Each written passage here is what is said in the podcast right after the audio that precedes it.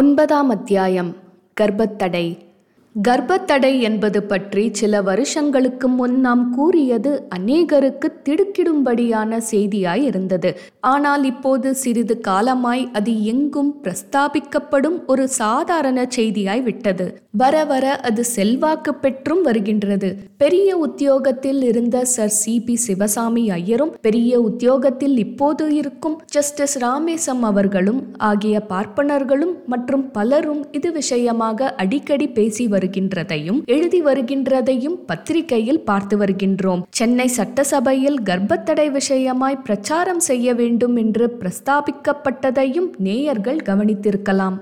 ஆனால் கர்ப்பத்தடையின் அவசியத்தை பற்றி நாம் கருதும் காரணங்களுக்கும் மற்றவர்கள் கருதும் காரணங்களுக்கும் அடிப்படையான வித்தியாசம் இருக்கின்றது. அதாவது, பெண்கள் விடுதலை அடையவும் சுயேச்சை பெறவும் கர்ப்பத்தடை அவசியம் என்று நாம் கூறுகின்றோம். மற்றவர்கள் பெண்கள் உடல் நலத்தை உத்தேசித்தும் நாட்டின் பொருளாதார நிலையை உத்தேசித்தும் குடும்ப சொத்துக்கு அதிகம் பங்கு ஏற்பட்டு குறைந்தும் குலைந்தும் போகாமல் இருக்க வேண்டும் என்பதை உத்தேசித்தும் கர்ப்பத்தடை அவசியம் என்று கருதுகிறார்.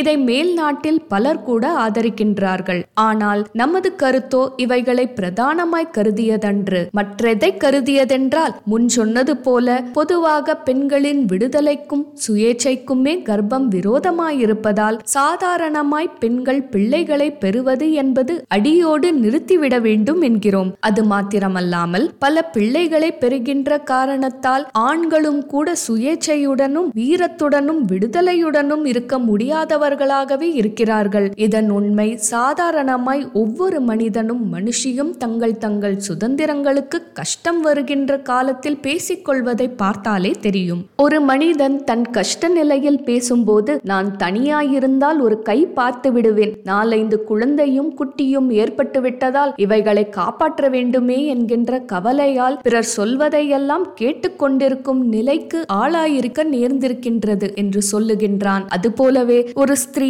புருஷனாலோ அல்லது வேறு எதனாலோ சங்கடம் ஏற்படும் போது, நான் தனியாயிருந்தால் எங்காகிலும் தலையின் மேல் துணியை போட்டுக்கொண்டு போய்விடுவேன் அல்லது ஒரு ஆற்றிலாவது குளத்திலாவது இறங்கி விடுவேன், இந்த கஷ்டத்தை சகித்து கொண்டு அரை நிமிஷம் இருக்க மாட்டேன், ஆனால் இந்த குழந்தைகளையும் குஞ்சுகளையும் நான் எப்படி விட்டுவிட்டு போக முடியும் என்றே சொல்லுகிறாள். ஆகவே இந்த இருவருக்கும் அவர்களது சுயேச்சையையும் விடுதலையையும் கெடுப்பது இந்த குழந்தைகள் குஞ்சுகள் என்பவைகள் ஆகும்.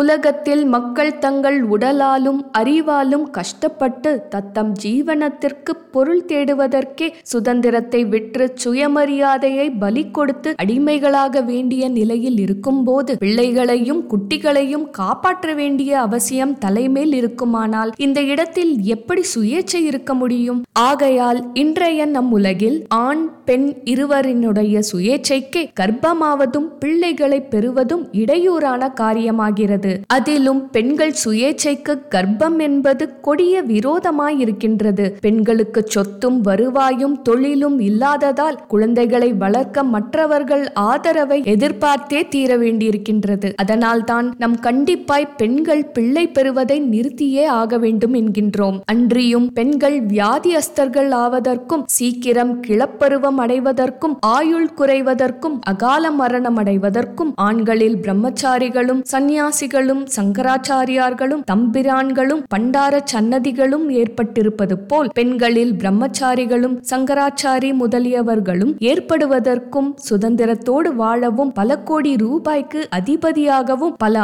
ஆண்களும் பெண்களும் போற்றி புகழ்ந்து வணங்கும்படியான ஸ்தானத்தை கைப்பற்றவும் இந்த கர்ப்பமே தடையாயிருந்து வருகின்றது. இந்நிலையில்தான் பெண்கள் விடுதலைக்கும் சுயேச்சைக்கும் முன்னேற்றத்திற்கும் அவர்கள் பிள்ளை பெறுவது என்பதை நிறுத்த வேண்டும் என்று நாம் சொல்லுகின்றோம். இந்தபடி நம்மில் ஒவ்வொருவரும் கர்ப்பத்தடை விஷயமாய் கருதும் காரணம் எப்படி இருந்த போதிலும் நமக்கும் மற்றைய கர்ப்பத்தடைக்காரருக்கும் கர்ப்பத்தடை அவசியம் என்பதில் அபிப்பிராய பேதமில்லாதிருப்பது குறித்து நாம் மகிழ்ச்சி அடைகின்றோம். ஆனால் இந்த முக்கிய காரணங்களில் கொஞ்ச காலத்திற்கு முன் சட்டசபையில் அரசாங்கத்தினர் சார்பாய் சுகாதார மந்திரி கர்ப்பத்தடை பிரச்சாரத்தை எதிர்த்ததும், பெண்கள் சார்பாய் சட்டசபைக்குள் சென்ற டாக்டர் முத்துலட்சுமி அம்மாளும் அவருக்கு அனுசரணையாய் இருந்ததும் நமக்கு மிக்க ஏமாற்றத்தையே கொடுத்துவிட்டன.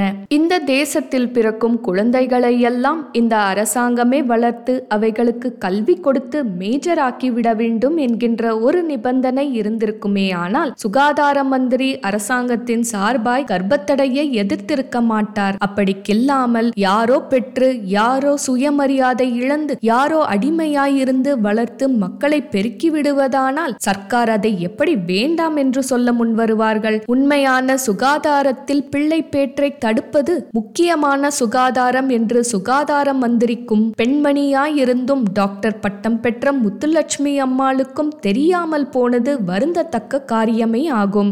இந்த விஷயத்தில் அரசாங்கத்தார் விபரீதமான அபிப்பிராயப்பட்டாலும் கூட பொது ஜனங்கள் அதை லட்சியம் செய்யாமல் ஒவ்வொருவரும் இதை கவனித்து அவரவர்களை தக்கது செய்து கொள்ள வேண்டியது மிக்க அவசியமான காரியமாகும். மதுவிலக்கு பிரச்சாரத்தை விட, தொத்து வியாதிகளை ஒழிக்கும் பிரச்சாரத்தை விட இந்த கர்ப்பத்தடை பிரச்சாரம் மிக முக்கியமானதென்பதே நமது அபிப்பிராயம். ஆதலால் இந்த கர்ப்பத்தடைக்கு நமது நாட்டில் ஒரு ஸ்தாபனம் ஏற்படுத்தி அதன் மூலம் துண்டு பிரச்சாரங்களும் பத்திரிகைகளும் புத்தகங்களும் வெளியிடுவதுடன் கர்ப்பத்தடை சம்பந்தமாக ஆங்கிலத்திலும் பிற பாஷைகளிலும் உள்ள அரிய நூல்களை தமிழில் மொழிபெயர்த்து வெளியிடுவதுடன் கர்ப்பத்தடையால் நாடும் நம் பெண்களும் நலத்தையும் சுதந்திரத்தையும் பெறுவதான நாடகம், சினிமா முதலியவைகள் மூலமாய் பிரச்சாரம் செய்ய பொது ஜனங்கள் சிலராவது இது சமயம் முன்வர வேண்டும் என்றே வேண்டிக் கொள்கின்றோம்.